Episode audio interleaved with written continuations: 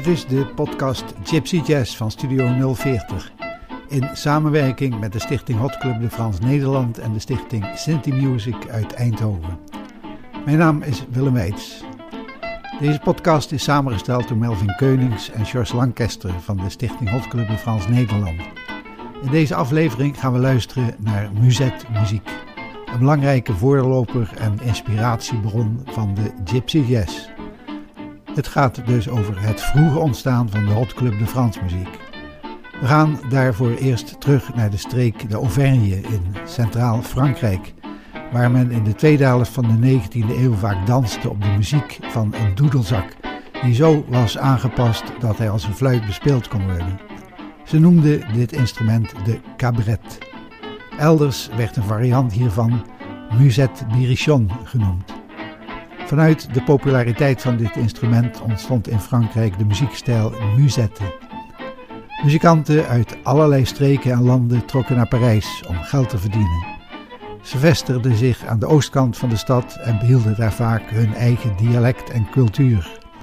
In kleine zaaltjes danste men op de muziek van de cabaret en dit gebeuren noemde men dan een bal musette. We horen nu een korte opname van zo'n cabaret.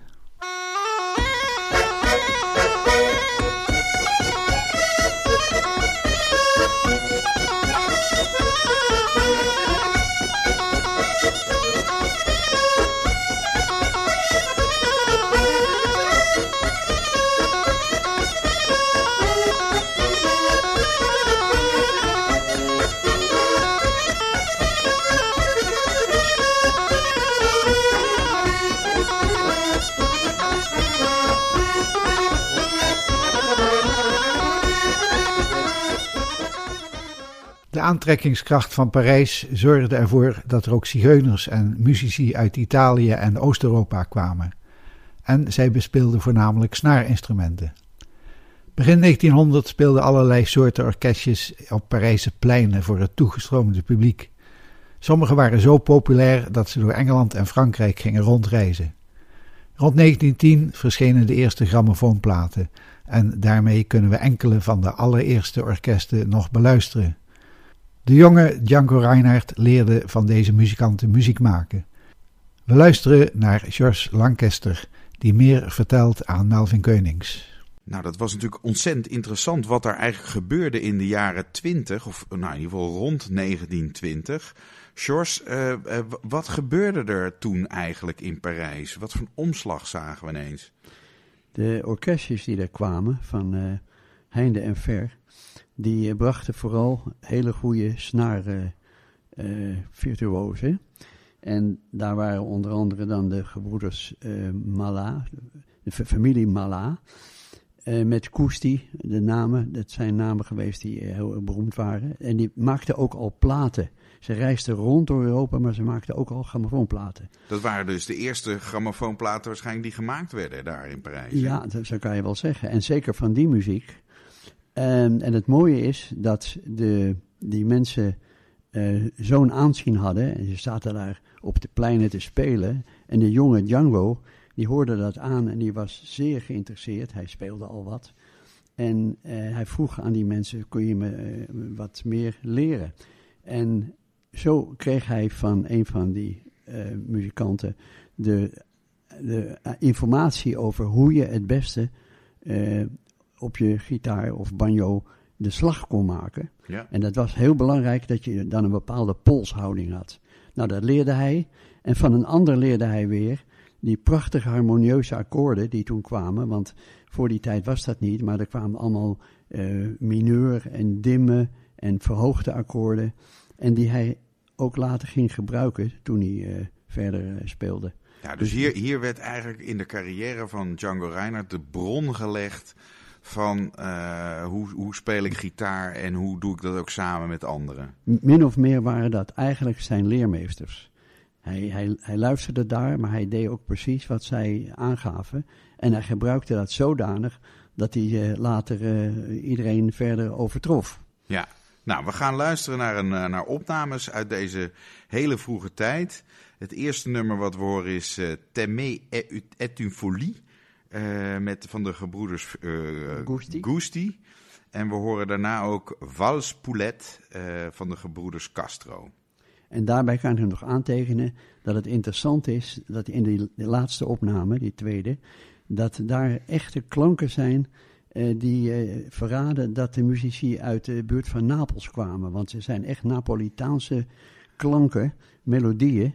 En dat is ook zo, want ze kwamen dus niet alleen uit, uit, uit Spanje en zo, maar ook uit die gebieden in Italië, waar dan later ook al die grote accordeonisten kwamen, vandaan kwamen. Ja, dus echt een Parijs, een mix van allerlei stijlen Juist. en culturen. Ja. En we gaan er nu naar luisteren.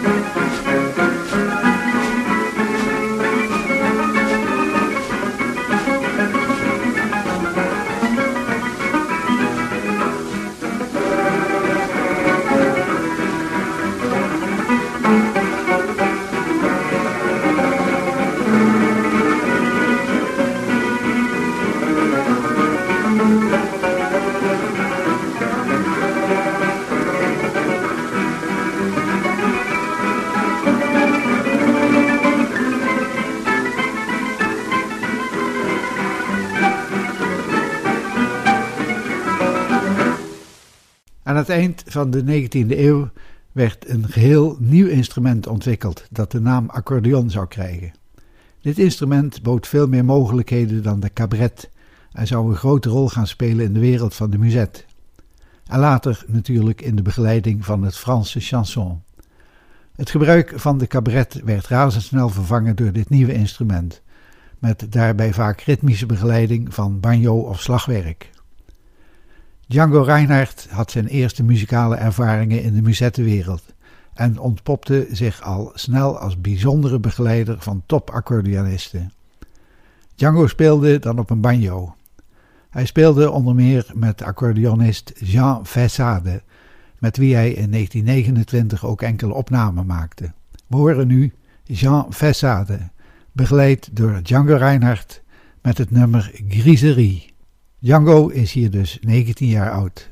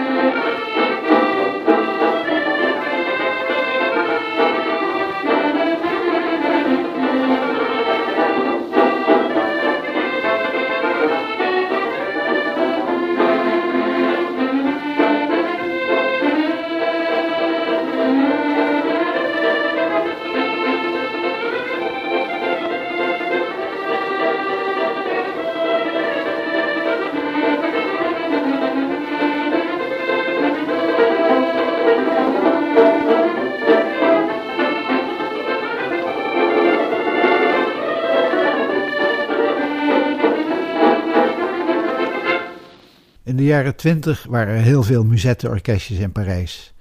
In dezelfde periode kwam in Amerika de jazzmuziek op vanuit New Orleans. Django Reinhardt was ondertussen verzeild geraakt in een verschrikkelijke brand in zijn woonwagen, waarbij zijn linkerhand zwaar verninkt werd.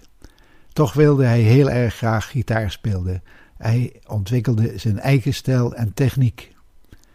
Django speelde nog steeds bij muzetteorkestjes. We horen hem hier in 1933 bij een plaatopname van de Italiaanse accordeonist Vitesse Guerino. Hier het nummer Brise Napolitain met een intro zoals niemand anders dat hem kon nadoen.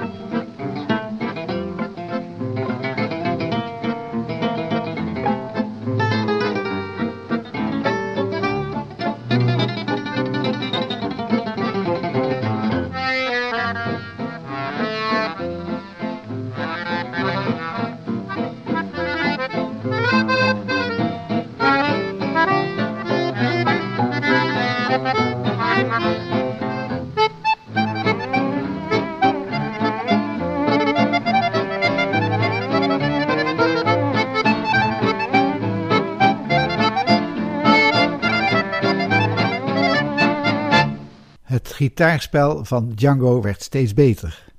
Rond 1931 hoorde Django voor het eerst jazzopnames uit Amerika. En vanaf toen zocht hij aansluiting bij deze muziekstijl. Hij ontwikkelde een eigen swingslag op de gitaar. En zijn stijl werd ook overgenomen door andere begeleiders, zoals de gebroeders Ferret. Voor de jazzmuziek was er in Parijs in die tijd een collectief dat concerten organiseerde en een blad uitgaf onder de naam Hot Club de France. Op initiatief van de secretaris van die club, Charles Delaunay, vonden er in september 1934 enkele proefopnamen plaats van een nieuw jazzquintet met Django Reinhardt en violist Stefan Grappelli als solisten. We gaan luisteren naar die eerste quintetopname met naast Grappelli's vioolspel ook een boeiende gitaarsolo.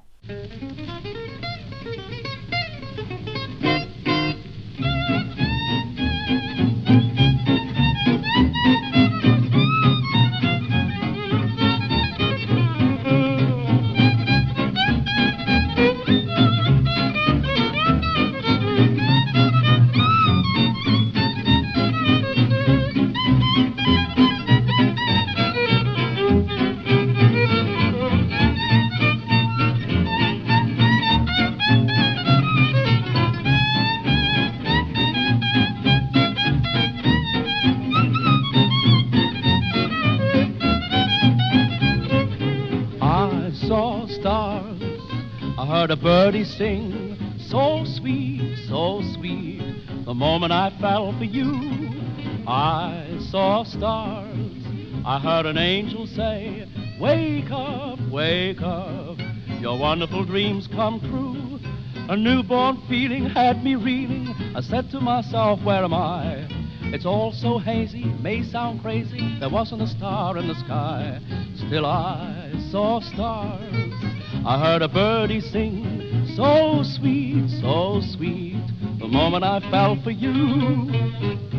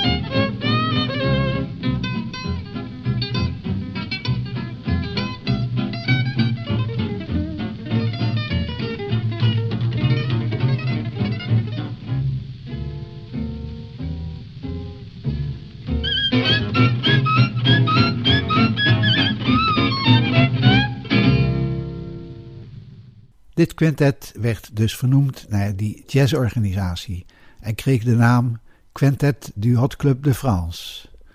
In december van 1934 kreeg het quintet officiële status en werden er opnamen gemaakt voor het Ultrafoon label. De Hot Club muziek zoals we die nu kennen was definitief geboren.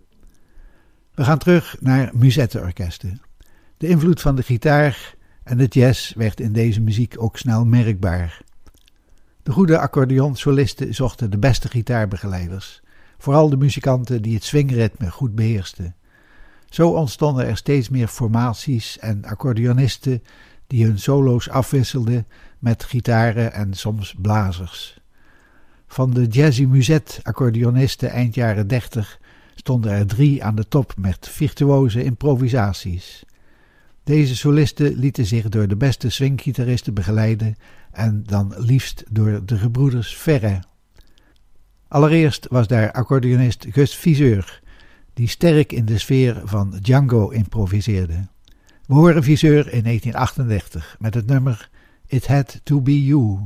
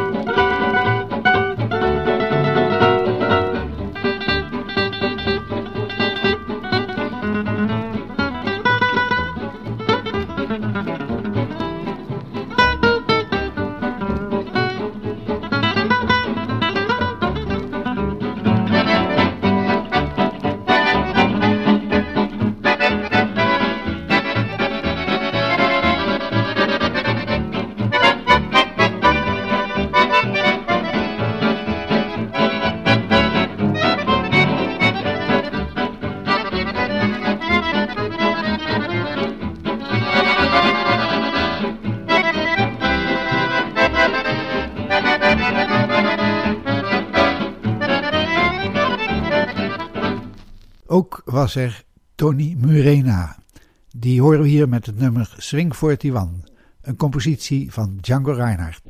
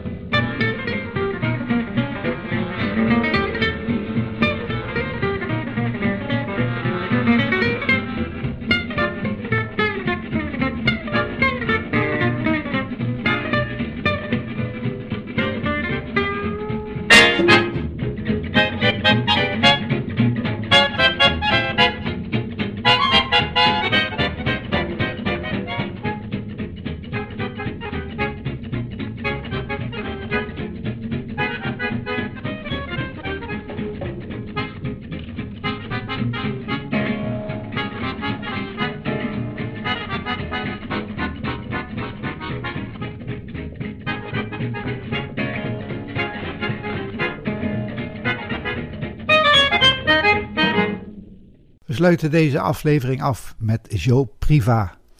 Deze accordeonist en componist was en bleef een groot bewonderaar van Django Reinhardt. We gaan luisteren naar het nummer La Zigara. Dat is een ode aan de zigeunerin, waarin ook het gitaarspel van Matteo Ferret te horen is.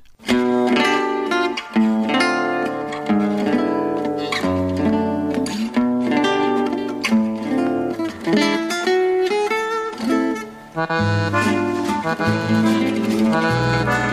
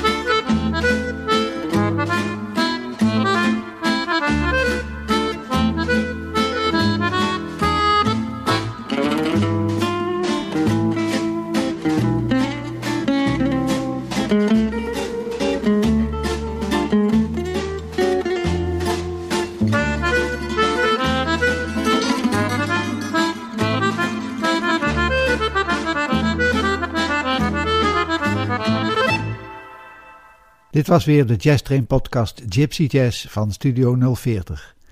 De samenstellers zijn Melvin Keunings en George Lancaster. Ik ben Willem Weits.